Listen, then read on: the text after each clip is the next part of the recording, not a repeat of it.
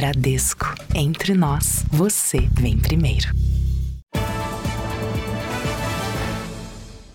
Olá, boa noite. Boa noite.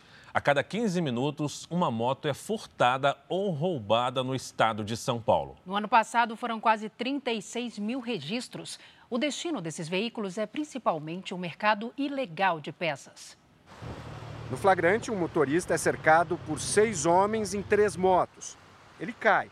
Quando levanta, é empurrado por um dos assaltantes. A quadrilha ainda tenta levar a bolsa da vítima, mas desiste e pega só o veículo. O homem, de 54 anos, ainda corre atrás dos ladrões, mas vê sua moto desaparecer nesta estrada da zona sul da capital paulista. O roubo foi às 5 e meia da madrugada. Algumas horas depois, a 30 quilômetros de distância, em Santo André, na região metropolitana de São Paulo, uma outra ação das quadrilhas de roubos de motos. Dois homens armados invadem a pista e tentam parar a moto. Em câmera lenta é mais fácil entender. Um dos ladrões chega a ser atingido pela lateral do veículo. O motociclista mantém o equilíbrio e vai embora em alta velocidade. É a segunda vez que ele escapa de uma tentativa de roubo na mesma região. Não reagir em hipótese nenhuma, em, tanto no furto como no roubo, fazer um boletim de ocorrência. Essa é uma moto veloz avaliada em mais de 50 mil reais. A outra, que foi roubada na zona sul de São Paulo, é de baixa cilindrada e menor valor. Mas na maioria dos casos, os dois tipos acabam tendo o mesmo destino. Primeiro são usadas para a prática de outros crimes, depois são desmontadas e abastecem o mercado ilegal de peças usadas. Se você olhar a estatística, as motos menores são mais visadas, mas as motos grandes também são visadas. Se ele está no mercado, alguém compra. Se alguém compra, alguém indevidamente pode comprar uma forma errada ou criminosa, assim por diante. No ano passado, foram registrados mais de 24 mil furtos e 11 mil roubos no estado de São Paulo. Um total de 35.920 ocorrências, uma a cada 15 minutos. Agora, no final da tarde, mais um caso entrou para as estatísticas. Três homens armados roubaram a moto de um casal na zona leste de São Paulo. A polícia agiu rápido, conseguiu recuperar a moto e um dos suspeitos foi preso leis fortes, fiscalização forte e exatamente o que? Partir das pessoas não fomentar esse tipo de mercado. Porque enquanto as pessoas estiverem fomentando e gerando lucro, esse crime ele vai existir. Criminosos roubaram mais de um bilhão de reais em fraudes pela internet no país no intervalo de um ano. O caso mais comum é o de falsos pagamentos via Pix.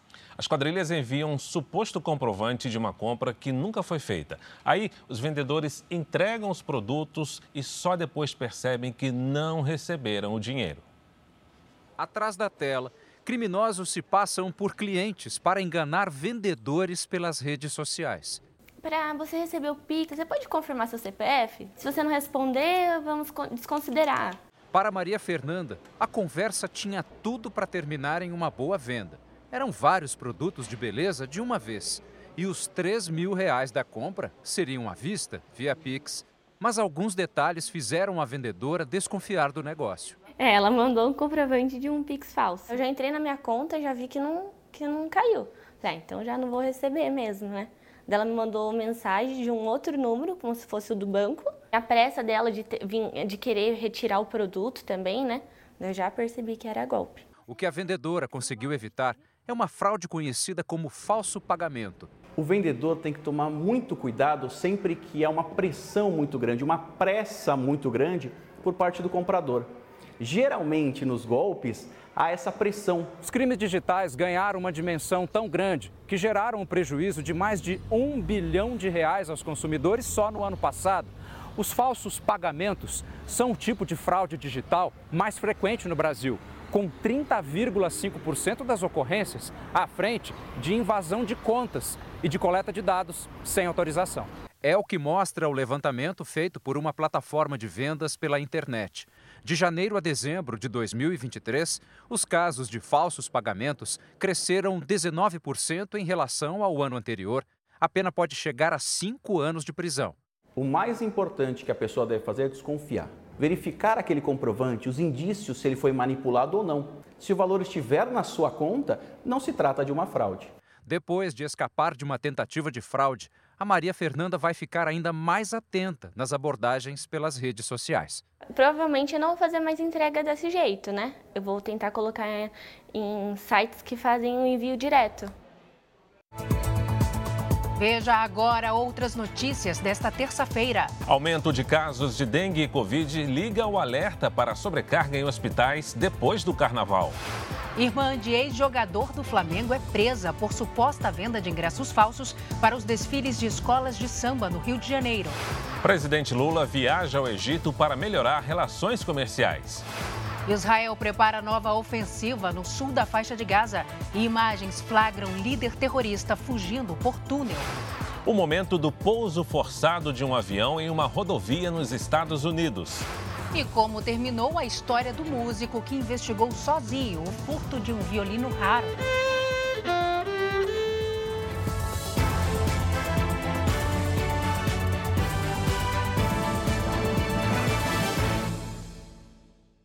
Oferecimento Bradesco. Caia na folia, mas não caia na cilada.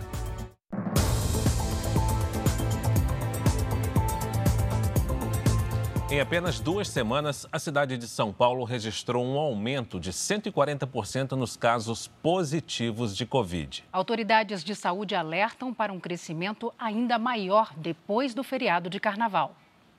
Quem vê o sorriso da Ruth não imagina o sufoco que ela passou começou dez dias atrás. No domingo eu amanheci com muita dor de garganta, muita dor de garganta. Aí foi febre, 38, não passava disso, hum, transpirando demais, mal-estar, as dores no corpo, né? Foram três dias de cama. Quando procurou um posto de saúde, ela descobriu a causa. Achei que era uma gripe, só que aí começou a tosse, uma tosse terrível, terrível. Fui fazer o teste, fui ao posto, chegando lá, deu Covid. Ela não tem dúvida de que a Covid só não foi pior porque já havia tomado quatro doses da vacina. Sem vacina, eu acho que uh, eu teria baixado no hospital. Com certeza teria. Dados da Secretaria de Saúde, analisados por pesquisadores de duas universidades, apontaram um crescimento acelerado nos casos de Covid-19 na cidade. Em apenas duas semanas, o número de testes positivos aumentou 140%. Existe uma conjunção de fatores que tem levado a esse, esse aumento no número de novos casos. O mais importante deles é a introdução de novas subvariantes Omicron eh, no cenário nacional, em especial eh, a subvariante JN.1, né, que é uma subvariante muito agressiva do ponto de vista de transmissibilidade. Para os pesquisadores, as aglomerações no carnaval devem multiplicar ainda mais os casos. Quem frequenta esses lugares ou que está em aglomerado precisa entender o risco que possa levar, levando ou carreando esse vírus para sua casa. Os especialistas alertam que esse crescimento dos casos de Covid acontece ao mesmo tempo que o número de pacientes com outra doença, a dengue, também preocupa os serviços de saúde. O avanço das duas doenças deve levar a uma procura maior por atendimentos e pode sobrecarregar os hospitais.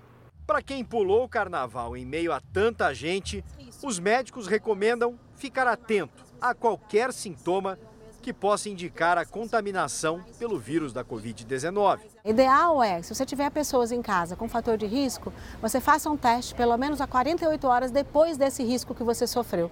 Isso você ajuda a diminuir transmissão. Depois do susto, a Ruth espera não enfrentar novamente a doença. Máscara e muito cuidado, que é o que eu vou ter mais ainda daqui para frente. Lívia Moura, irmã do ex-jogador do Flamengo Léo Moura, foi presa na manhã de hoje no Rio de Janeiro.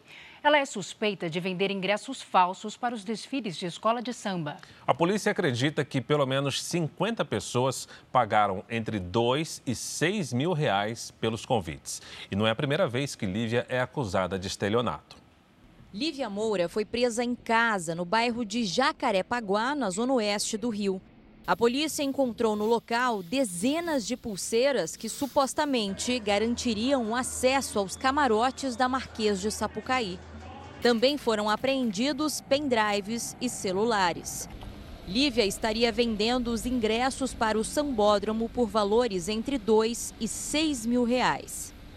Pelo menos 20 pessoas denunciaram o golpe, mas as investigações indicam que o número de vítimas pode ser ainda maior. A polícia suspeita que Lívia Moura não agiu sozinha e está à procura dos outros envolvidos no esquema. Tudo indica que ela é, encabeça essa liderança dessa, dessa associação. Lívia Moura tem um histórico de golpes. Em 2022, ela já foi presa por vender entradas falsas para um festival de rock. Em 2019, foi acusada por um grupo de torcedores do Flamengo, vindos de Manaus, de vender ingressos frios. E não para por aí. Três anos antes, Lívia foi contratada pelo jogador Renato Augusto para organizar uma festa com cantores famosos, o que nunca aconteceu. O atleta, hoje no Fluminense, teria sofrido prejuízo de mais de 200 mil reais. A polícia esclarece que o ex-jogador Léo Moura não é investigado e nem tem qualquer participação nos supostos golpes cometidos pela irmã. A nossa reportagem não conseguiu contato com a defesa de Lívia. Flagrante de acidente grave em Fortaleza, no Ceará. O motorista de uma caminhonete perdeu o controle da direção. O veículo derrubou um poste e capotou. 10 mil moradores ficaram sem energia elétrica por causa do acidente. O motorista não se feriu. Bombeiros do Paraná ajudaram a combater um incêndio em um prédio em obras no Paraguai. O edifício fica no centro da cidade do leste, a cerca de 650 metros da Ponte da Amizade. Não há relatos de vítimas. 9 milhões de pessoas já passaram pelo Carnaval de Salvador. A contagem foi feita com o auxílio do Sistema de Reconhecimento Facial da Secretaria da Segurança Pública. O mesmo sistema levou à prisão 31 foragidos da Justiça que tentaram entrar nos circuitos da folia e foram flagrados pelas câmeras. Até agora, 195 pessoas foram presas na capital baiana durante o carnaval. 316 pessoas foram presas no Rio de Janeiro desde o começo do carnaval. Entre os detidos está Marcelo Batista de Almeida, que, segundo a polícia, se envolveu em uma tentativa de homicídio em um bloco de rua. Ele usou uma caneca de vidro para ferir três pessoas da mesma família durante uma briga. Marcelo tinha um mandado de prisão temporária decretado pela Justiça. Durante as festas, foram apreendidas 31 armas, incluindo seis fuzis. Duas pessoas ficaram feridas depois que uma mangueira do tanque de gás se soltou do trio elétrico da cantora Ivete Sangalo. O gás carbônico é usado para produzir efeitos especiais durante a apresentação. Esta imagem mostra uma multidão seguindo o trio no circuito da Orla. De repente, uma fumaça toma conta da parte de cima do veículo.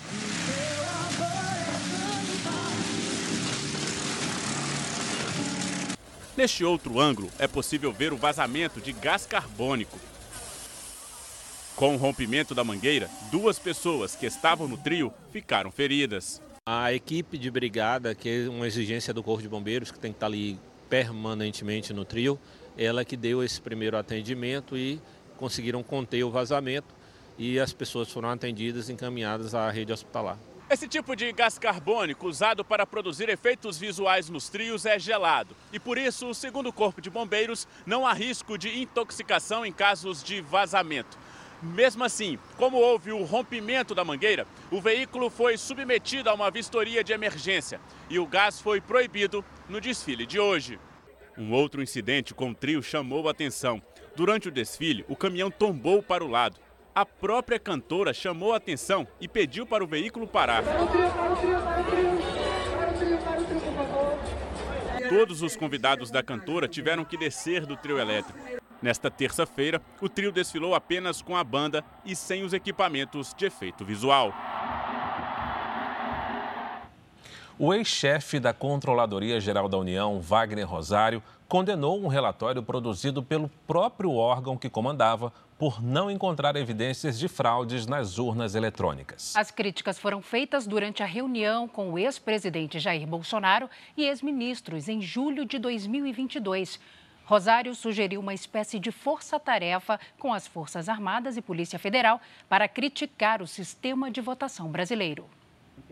Wagner Rosário foi um dos participantes da reunião ministerial que é investigada pela Polícia Federal. O então chefe da CGU demonstrou irritação com o relatório sobre a urna eletrônica. Eu recebi um relatório da última fiscalização da CGU e eu não tive coragem de mandar. O relatório estava horrível, uma merda, falava nada com nada.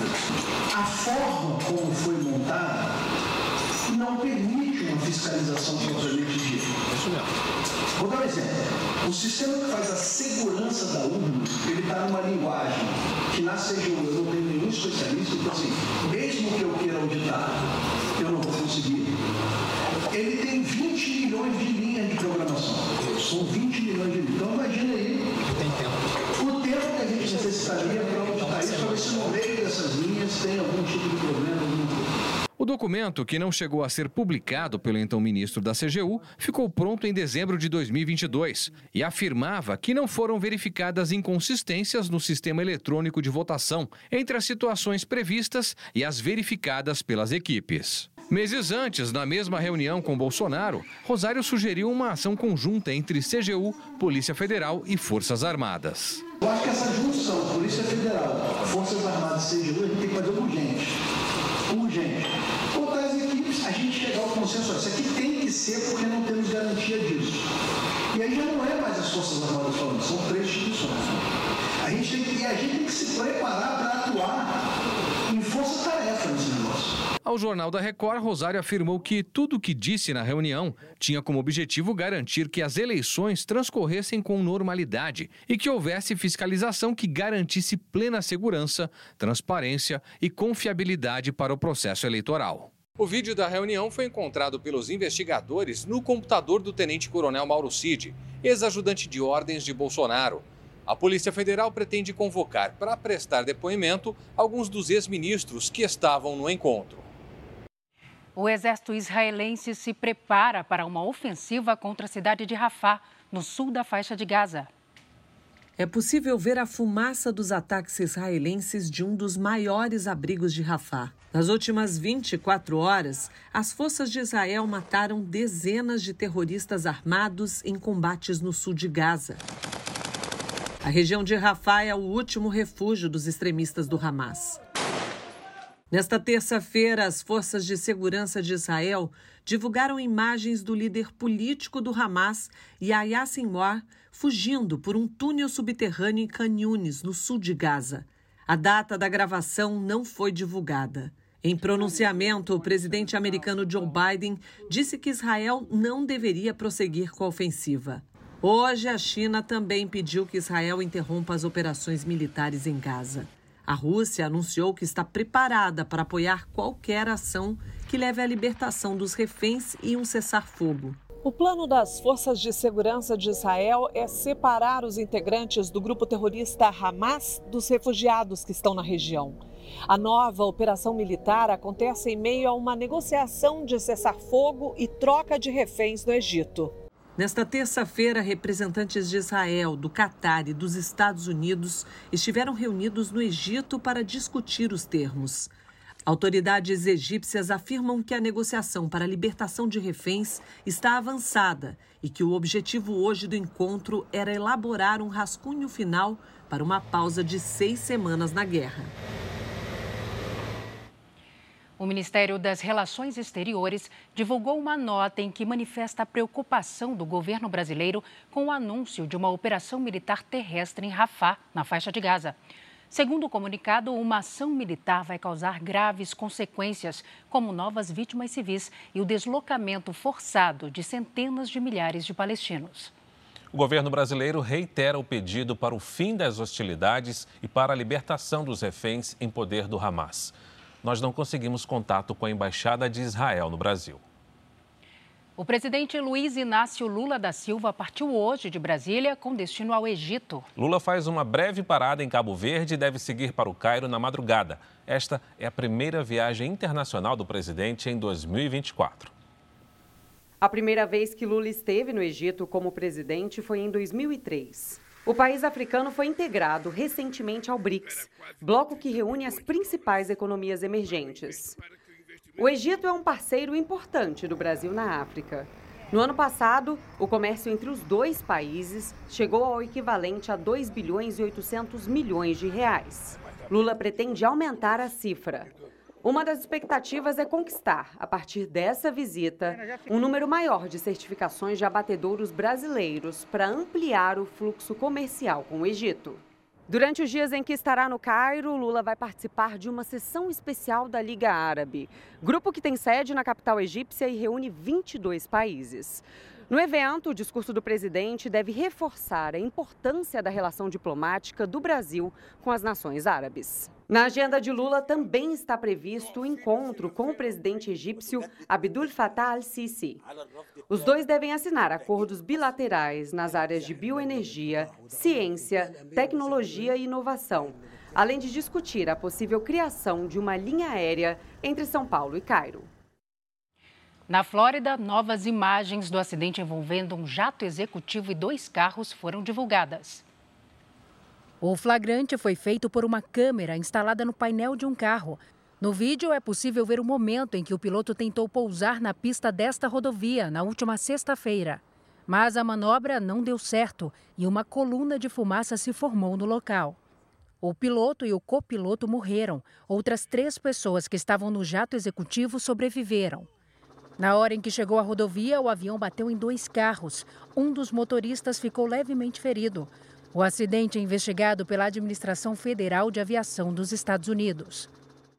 Uma nova pesquisa eleitoral mostra que o ex-presidente Donald Trump está à frente de Joe Biden na corrida à presidência dos Estados Unidos. As primárias de cada partido começaram há menos de um mês. Mas, ao que tudo indica, a disputa à Casa Branca em novembro deve repetir os nomes da última eleição. O atual presidente Joe Biden deve enfrentar o ex-presidente Donald Trump. A mais recente pesquisa de opinião mostrou que Trump tem 37% das intenções de voto. Biden ficou com 34%. A pesquisa foi feita entre 9 e 12 de fevereiro. Embora o confronto Biden-Trump pareça estar definido, os dois candidatos ainda precisam convencer uma parcela de eleitores indecisos ou insatisfeitos. 12% disseram que não pretendem comparecer às urnas. Outros 10% alegaram que prefeririam outros candidatos. Já 8% dos entrevistados optaram por não responder à pesquisa. Além disso, Trump e Biden ainda enfrentam obstáculos na campanha. Trump é acusado em quatro processos criminais, um deles por supostamente ter promovido a invasão ao Congresso americano em 2021, o que levou o republicano a ser banido das primárias no estado do Colorado. Mas o processo ainda está em análise na Suprema Corte. Já Biden enfrenta questionamentos sobre sua saúde mental e também tem o nome envolvido em um escândalo sobre documentos confidenciais. O democrata foi acusado de reter e compartilhar arquivos secretos do governo, logo após ter deixado o cargo de vice-presidente no mandato de Barack Obama. O procurador especial dos Estados Unidos, Robert Hur, disse que seria difícil processar Biden, já que ele apresenta idade avançada e é um homem de memória fraca, pois não teria lembrado sequer da data da morte de um dos filhos. Para 53% dos americanos ouvidos na última pesquisa, o atual presidente recebeu tratamento especial ao não responder judicialmente pelo manuseio indevido dos documentos. Trump também responde à justiça por reter documentos confidenciais na casa dele, na Flórida, após o fim do mandato. Um deslizamento de terra na Turquia atingiu uma mina de ouro e deixou ao menos nove trabalhadores presos no local. Equipes de resgate foram enviadas à região. Na Índia, agricultores protestaram por melhores pagamentos. Em algumas cidades, a polícia usou bombas de gás lacrimogênio e jatos d'água para dispersar a multidão. Vários manifestantes foram detidos. Tempestades de inverno atingem a região nordeste dos Estados Unidos. Por conta do acúmulo de neve, escolas foram fechadas e voos cancelados. Em Nova York, a previsão é de que este seja o pior dia de nevasca em mais de dois anos. Mas a neve não espantou quem pratica esporte na cidade. Tempestades no sudeste da Austrália deixaram mais de 500 mil famílias sem energia elétrica. O vento forte arrastou para a rua uma tabela de basquete que estava no quintal desta casa. Aqui no Brasil, o tempo virou no sul do país. Enquanto cidades de Santa Catarina registraram 40 graus nesta terça-feira, choveu o dia todo em Porto Alegre a temperatura caiu. Lidiane Sayuri, boa noite. O tempo também deve virar em outras regiões do país? Já nas próximas horas, viu, Salsi? Boa noite para você. Fara, muito boa noite. Boa noite a todos. Neste momento, vemos pelas imagens de satélite muitas nuvens carregadas sobre a região sul do Brasil. Efeito da frente fria que mudou o tempo no Rio Grande do Sul e chega daqui a pouco a São Paulo. O risco de temporais com ventania e trovoadas é muito alto entre Santa Catarina e o interior de Minas Gerais. O volume de água pode provocar alagamentos. Atenção! Até quinta-feira, a chuva forte pode causar transtornos nos litorais do Paraná, de São Paulo e do Rio de Janeiro. No centro-oeste, no norte e no nordeste, previsão de chuva isolada e a qualquer hora. Tempo firme apenas na fronteira com o Uruguai, no norte de Minas e no interior da Bahia. Em Porto Alegre, máxima de 26 graus. Em Vitória, faz até 36. Em Cuiabá, 37. Em Aracaju, 33. Em Fortaleza, Belém e em Rio Branco, 29. Na capital paulista e na capital fluminense, a temperatura está muito alta e a chuva deve ser intensa na próxima madrugada. Amanhã o calorão diminui para 27 e 33 graus. Em Belém em Salvador, chove o dia todo e a máxima fica entre 29 e 30 graus. Agora tem tempo delivery para o Marcelo de Hercolândia, no interior de São Paulo. Lidiane. Vamos lá, Fara. Marcelo aqui na nossa tela, boa noite. Cuidado com os temporais na quarta e na quinta. A chuva pode vir com ventanias, trovoadas e até granizo. Amanhã faz 35 graus, na quinta 25 e na sexta 29. O Sebastião e a Maria estão abraçadinhos de olho da previsão para Jaraguá. Bonitinhos. Oi, Sebastião, boa noite. Maria, olha, quarta de muito sol e máxima de 31 graus. Na quinta pode chover no fim da tarde, faz até 32. Na sexta, aí sim o tempo muda, com chuva a qualquer hora e máxima de 26. Mande seu pedido pelas redes sociais com a hashtag você no JR. Salce, Fara. Obrigada, Lidy. Boa noite, Lidy. Veja a seguir a situação das estradas na volta do carnaval. O reencontro entre dois velhos conhecidos o músico e o violino roubado na zona norte de São Paulo, no próximo bloco.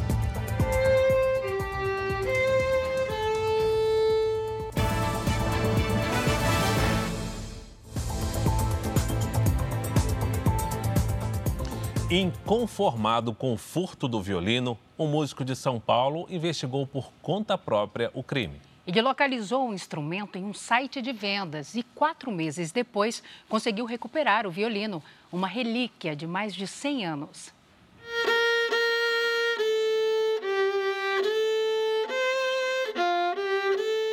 O som puro e afinado para esse músico amador vem da madeira seca do antigo violino, réplica de um Stradivarius, um dos mais renomados do mundo. Esse aqui feito há mais de um século, foi encontrado com muitos estragos numa oficina do interior de São Paulo. Ele estava tudo desmontado. Na verdade, ele só estava só o corpo do violino. Daí o que, que eu fiz? Eu vim, coloquei a corda que eu tinha, umas cordas reserva e coloquei. Daí quando eu ouvi um som, eu até levei para um amigo meu, é, ele é formado em conservatório e tudo, ele tocou o violino e falou, Felipe, é um som perfeito. É um som puro, é um som, é um som limpo. Isso foi há quase 20 anos, quando Felipe era ainda adolescente e se empenhava em concertos e aulas para um dia, quem sabe, ser integrante de uma orquestra da cidade onde mora, em Itapetininga, a 160 quilômetros de São Paulo. Mas a parceria entre o músico e o instrumento foi interrompida em outubro do ano passado, quando Felipe deixou o estojo com o violino dentro do porta-malas do carro numa rua da zona norte de São Paulo. O carro foi arrombado e o instrumento levado. É um sentimento muito ruim de você ir para São Paulo com seu instrumento e voltar sem e, e saber que nunca mais você ia, que você ia tocar com ele. As imagens de câmeras de segurança mostram o momento em que esse homem de boné passa pela calçada levando o estojo com o violino. O músico registrou o boletim de ocorrência. Enquanto a polícia tentava achar o suspeito, Felipe resolveu também procurar pelo instrumento por conta própria. Inconformado com o roubo do instrumento, Felipe começou uma longa procura pela internet, em sites, aplicativos, redes sociais. Até que no dia 17 de janeiro desse ano, já desanimado, ele encontrou uma foto no computador que fez ressurgir a esperança de um reencontro que parecia impossível.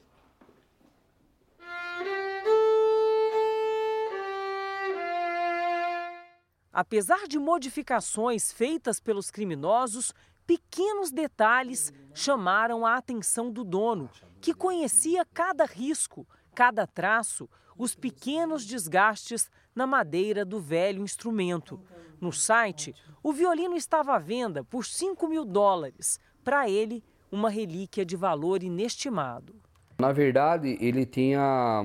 Eu deixo com esses dois afinador, afinador fixo que fala. Quando eu peguei o instrumento, ele estava com quatro, quatro desse daqui.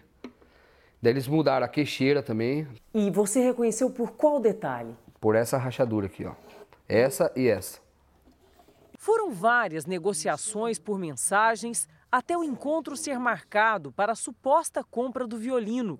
A polícia foi avisada para interceptar o golpista e na última quinta-feira esse homem foi preso acusado de receptação e falsidade ideológica. Ele já tinha passagem pela polícia. Para o violinista, um desfecho surpreendente. O músico que por quase três meses se aventurou como investigador para rever o velho parceiro.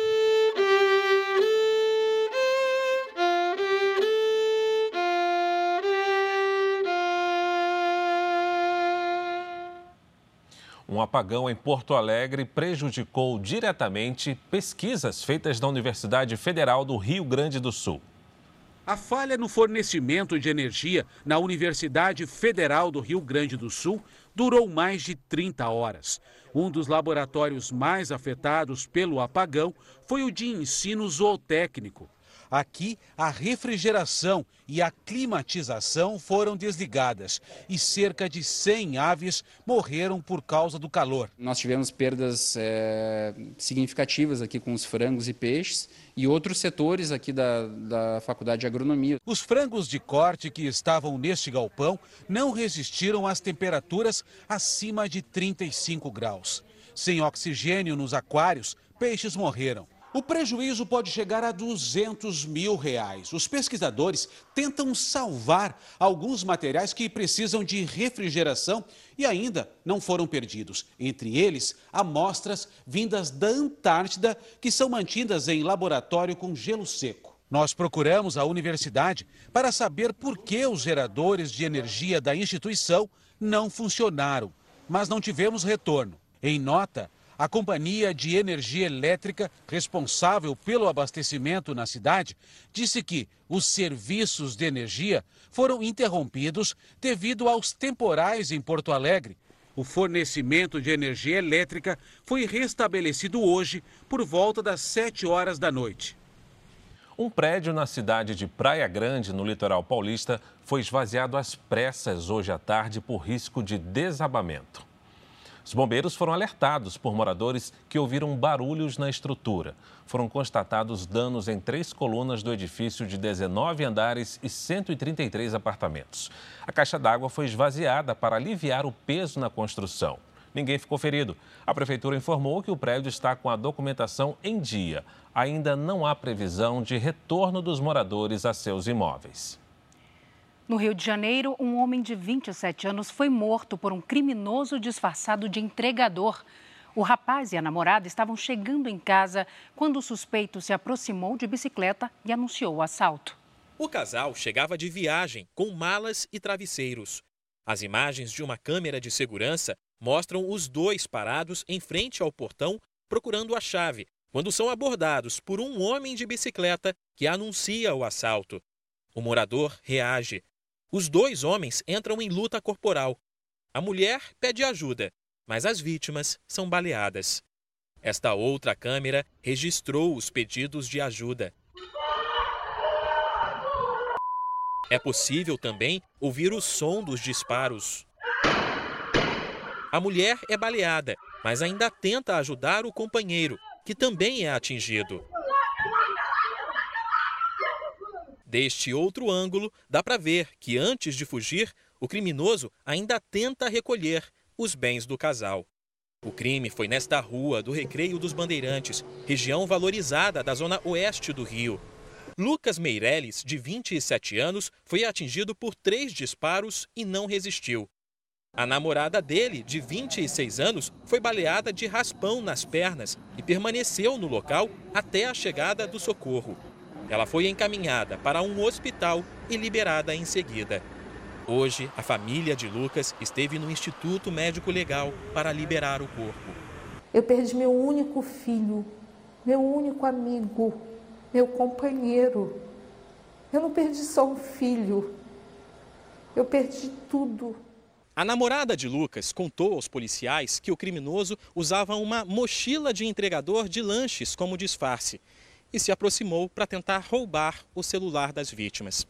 A Delegacia de Homicídios vai analisar as imagens das câmeras de segurança para tentar identificar o autor dos disparos. No bairro, onde grades e cercas tentam dar uma sensação de segurança, a violência na porta de casa disparou no último ano. Foram mais de 400 registros de assaltos a pedestres em 2023, aumento de quase 50% em relação ao ano anterior. Acho que 90% é assalto ou a pé ou de bicicleta. E a gente vai somando, é, se acostumando a somar traumas, essas vivências que não merecíamos e nem precisaríamos passar. Nós vamos saber agora como está o movimento de retorno de estradas em São Paulo neste feriado de carnaval. Guilherme Mendes tem as informações ao vivo. Guilherme, boa noite para você. Olá, Fara, boa noite. Boa noite, Salso. Nós estamos agora na rodovia dos imigrantes e o movimento começa a ficar intenso, como mostra o Leopoldo Moraes bem ali atrás, nessa faixa da estrada de acesso à capital paulista. Por aqui, esse trânsito começou a ficar mais intenso agora no início da noite. Durante o dia, fluiu bem, só parando em algumas situações, como em Cubatão, onde um carro pegou fogo dentro de um dos túneis no sentido da capital paulista. As duas pessoas que estavam no veículo não tiveram ferimentos e a pista já foi liberada. Segundo a concessionária responsável, cerca de 430 mil veículos desceram para o litoral pelo sistema Anchieta Imigrantes. E até agora, 340 mil já retornaram para São Paulo. Na rodovia Ayrton Senna, o tráfego também segue intenso por causa de um acidente. Na Presidente Dutra, na Carvalho Pinto, na Fernão Dias e na Regis Bittencourt, há lentidão por excesso de veículos. Nas demais estradas, o trânsito flui normalmente. E a previsão é que esse tráfego fique intenso agora à noite e também ao longo da madrugada. E claro, Fara e Salsi, com chuva, atenção redobrada, viu?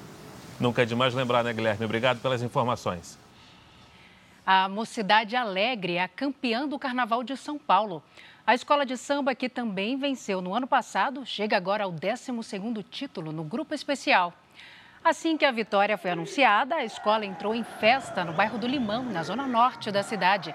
A Mocidade Alegre desfilou no sábado e levou para a avenida o enredo Brasileia Desvairada, a busca de Mário de Andrade por um país.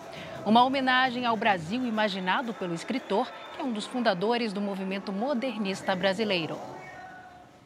Veja a seguir: criminosos que se passavam por executivos do BNDES são presos em Goiás. Corinthians busca segunda vitória seguida para entrar na briga por uma vaga nas quartas de final do Paulistão.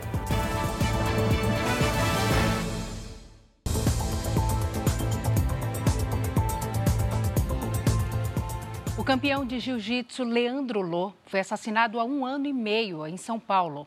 18 meses depois, a data do julgamento ainda não foi marcada. E mesmo preso, o policial militar acusado pelo crime segue recebendo salário. Uma dor que não acaba. Assim é o dia a dia da mãe do lutador Leandro Lô, assassinado no dia 7 de agosto de 2022. Eu convivo com essa dor todo, todos os dias e vai ser para a vida toda. não, não tem cura. Leandro, oito vezes campeão mundial, foi baleado na cabeça pelo tenente da PM Henrique Veloso. Testemunhas contam que o policial e o lutador tiveram uma briga. Depois, o agente atirou em Leandro, que morreu na hora. O crime aconteceu neste clube, na zona sul de São Paulo, durante um show de pagode. Segundo o advogado de acusação, depois de atirar e matar Leandro Lô, o policial saiu daqui, foi para uma casa noturna e depois para um motel com uma garota de programa. Só na noite do dia seguinte, 8 de agosto, ele se apresentou num batalhão da Polícia Militar.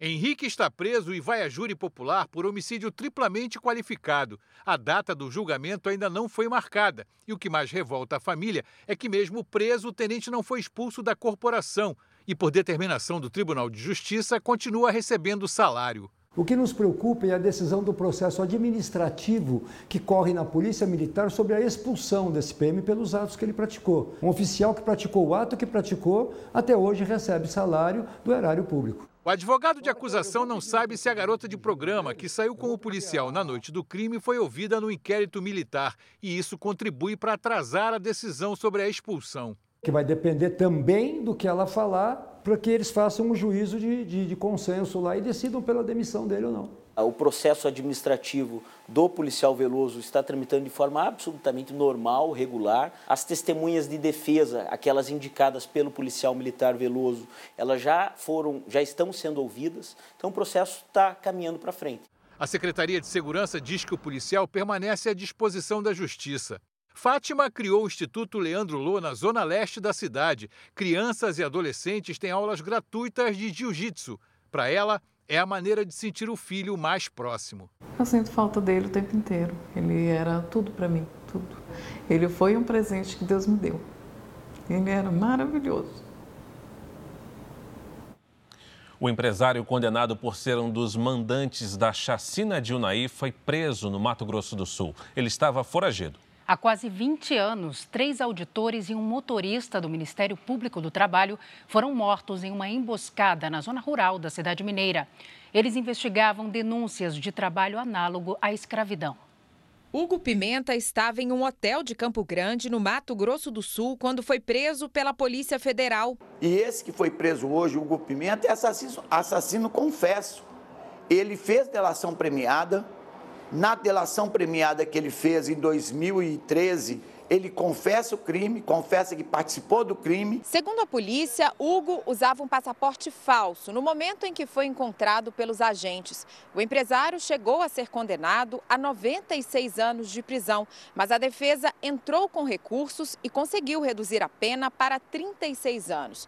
Ele estava foragido desde setembro do ano passado. Em 28 de janeiro de 2004, os auditores fiscais e o motorista do Ministério Público do Trabalho foram mortos na cidade de Unai, a 600 quilômetros de Belo Horizonte. O Ministério Público Federal apontou nove envolvidos no crime: Erinaldo de Vasconcelos Silva e Rogério Alain Rocha Rios, os pistoleiros, William Gomes de Miranda, motorista dos atiradores, Humberto Ribeiro dos Santos, responsável por apagar os rastros da quadrilha. Segundo a investigação, Todos foram contratados por Chico Pinheiro, a pedido de José Alberto de Castro e Hugo Pimenta, empresários do setor de cereais. Os assassinatos foram a mando de Norberto e Antério Mânica, irmãos que mantinham grandes lavouras de feijão na cidade. Somente Norberto Mânica está foragido. Os outros condenados seguem presos e Chico Pinheiro morreu no ano passado na cadeia. A defesa de Hugo Pimenta afirmou que vai pedir o relaxamento da prisão. O governo do Amapá decretou situação de emergência numa área que corre o risco de desabar na capital, Macapá. A chuva não deu trégua nas últimas semanas e a maré subiu. A água aumentou a erosão do solo. Com isso, as casas na orla do rio Amazonas correm o risco de desabar. Três famílias tiveram que ser removidas às pressas e a Defesa Civil acredita que pelo menos 15 casas estão comprometidas. Os moradores são monitorados e recebem alimentos e água potável. Dois homens que se passavam por executivos do BNDES foram presos em Goiás. Segundo a polícia, eles enganavam as vítimas com falsas negociações de empréstimos milionários. A bolsa com um milhão de dólares em notas falsas foi entregue pelos criminosos a uma das vítimas. Em contrapartida, ela pagou um milhão de reais pela suposta facilitação de um empréstimo de 15 milhões de reais, o que nunca aconteceu. As vítimas eram atraídas para encontros em hotéis de alto padrão. Segundo a polícia, os falsos executivos andavam sempre bem vestidos e diziam que eram representantes do Banco Nacional de Desenvolvimento Social, o BNDES. As vítimas eram quase sempre fazendeiros e empresários. Quando a vítima chegava ali para essas reuniões preparatórias, ela chegava, tinha ali o símbolo do BNDES, é, banner, cartaz, tudo mais, ela acreditava que estava lidando de fato com alguém que fosse é, vinculado ao banco. E isso gerava essa situação de convencimento. Girlândio Pereira Chaves, de 49 anos, e Gilberto Rodrigues de Oliveira, de 54, foram presos em Goiânia de forma preventiva. Um terceiro suspeito continua foragido.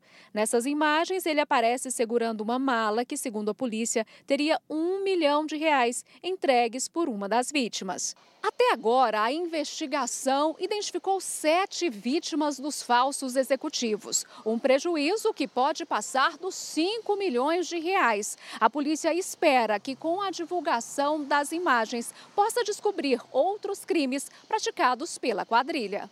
Esse é um tipo de crime que ocorre há pelo menos 20 anos em todo o país. No ano passado, o BNDES formalizou, junto ao Ministério da Justiça, uma denúncia para a criação de uma força-tarefa contra as fraudes. O banco alerta que não realiza operações por intermédio de pessoas físicas e que, em caso de dúvidas, o cidadão deve procurar diretamente a instituição. Nós não conseguimos contato com as defesas dos dois suspeitos presos. As vendas de carros elétricos no Brasil quase dobraram em 2023, crescimento que deve continuar no decorrer deste ano. Pois é, mas o consumidor deve ficar atento ao instalar os carregadores de baterias. Para garantir a segurança, é fundamental que o serviço seja feito por profissionais especializados. Breno decidiu comprar um carro elétrico no final do ano passado, um desejo que ele tinha já há algum tempo. Primeiro que é um carro mais silencioso, né? Hoje o carro elétrico ele tem uma, uma diferença de tecnologia muito grande. Um posto de gasolina eu nunca vou mais vou ver, né? Você vai ver só posto de energia. Um mês antes do veículo chegar, o empresário contratou um profissional especializado que instalou um ponto de recarga na garagem do condomínio onde mora em São Paulo. A instalação, a depender do tipo do carregador, pode chegar a quase 10 mil reais. Especialidade num serviço desse é essencial para não ter problema no futuro. O carregador numa, na rua é uma emergência para mim. Conforto assim, o carro que eu falo tem 520, 530 quilômetros com a bateria cheia. Então, se eu for parar num posto, é, putz, realmente eu não carreguei. Então você tem um conforto de não precisar parar mais em lugar nenhum. É super simples, você pluga lá, pluga no carro, aquele, o carregador em si ele tem um cartãozinho QR Code que é meu, que bloqueia quem quiser, se alguém quiser usar, não vai usar, então eu descarrego e começo a carregar é puxar, clicar e começar a carregar. Em 2023, o mercado de carros elétricos no Brasil ficou bastante aquecido. As vendas de veículos como este aqui quase que dobraram. Bateram todas as previsões e terminaram o ano com quase 94 mil emplacamentos. Um crescimento de 91% em comparação com 2022. Só em dezembro foram mais de 16 mil carros vendidos, quase o triplo do mesmo período do ano anterior. Também é importante que o motorista conheça sobre os cuidados necessários para instalar um ponto de recarga, seja em casa ou em condomínios. Uma instalação inadequada pode causar diversos danos, como choques elétricos e até incêndio. Nosso maior trabalho hoje é nessa questão educacional. Então, não dá para ter gambiarra quando o assunto é segurança. Com o crescimento desse mercado, a gente tem um, um esforço muito grande em profissionalizar e também conscientizar o consumidor. O especialista ainda explica que, mesmo com o aumento de impostos, o mercado deve crescer em 2024. Hoje em dia, você tem um carro elétrico aí, é, quando você compara os carros de a combustão no mesmo valor, fica muito atrativo. Daqui para frente todo mundo vai. Acho que a gente vai ver no mercado automotivo muito mais carros, muito mais opções aí também. E sempre vai ser com ou híbrido ou elétrico. O combustão acho que vai acabar em curto prazo. Agora o JR fala de futebol, porque amanhã a Record transmite Botafogo e Corinthians às nove e meia da noite com exclusividade na TV aberta. Os dois times precisam da vitória para entrar na briga por uma vaga nas quartas de final do Paulistão. Estádio Santa Cruz, em Ribeirão Preto. Um detalhe curioso chama a atenção. É bem aqui que fica o hotel onde os jogadores do Botafogo se concentram para as partidas. Eles não precisam nem de ônibus para ir aos jogos. E a Pamela é quem cuida de tudo, de todos os detalhes. Há dois meses, ela foi contratada como governanta do Botafogo. Verifico manutenção, verifico limpeza, verifico sinais de televisão e de internet, para quando os jogadores entrarem para a concentração, para que, que eles tenham uma garantia de conforto. A governanta cuida com o maior capricho de 23 quartos ocupados pelo time. E conta pra gente, Pamela, os jogadores são bagunceiros? Não, graças a Deus não. Eles são bem organizados. Depois que os atletas deixarem o hotel rumo ao campo, a Pamela vai correr para a arquibancada para torcer para o Botafogo espantar a má fase. O time de Ribeirão é o lanterna do grupo D e o adversário, o Corinthians, é o último colocado do grupo C. Após sofrer com uma sequência de cinco derrotas, o Timão vem de vitória na última rodada e deixou a zona de rebaixamento do Paulistão. Um novo triunfo agora contra o Botafogo recoloca o Corinthians na briga pela classificação para as quartas de final. Acho que vai ser muito importante essa vitória fora de casa. Já tivemos uma grande vitória dentro de casa, que foi uma virada de chave muito importante para a nossa equipe. O jogo de amanhã será marcado por homenagens a um dos maiores ídolos da história do Botafogo e do Corinthians, Sócrates, que iria completar no próximo dia 19 70 anos. O Sócrates é um cara que foi muito importante no clube, nos dois, né? É um, é um grande ídolo aqui, então vai ser uma partida muito importante, uma partida histórica também. O Jornal da Record termina aqui. A edição de hoje na íntegra e a nossa versão em podcast estão no Play Plus e em todas as plataformas digitais. E à meia-noite e meia tem mais Jornal da Record. Fique agora com as emoções de Jezabel. E logo após, quando chama o coração, tem a novela Pecado Mortal. Está imperdível. Boa noite para você. Uma excelente noite.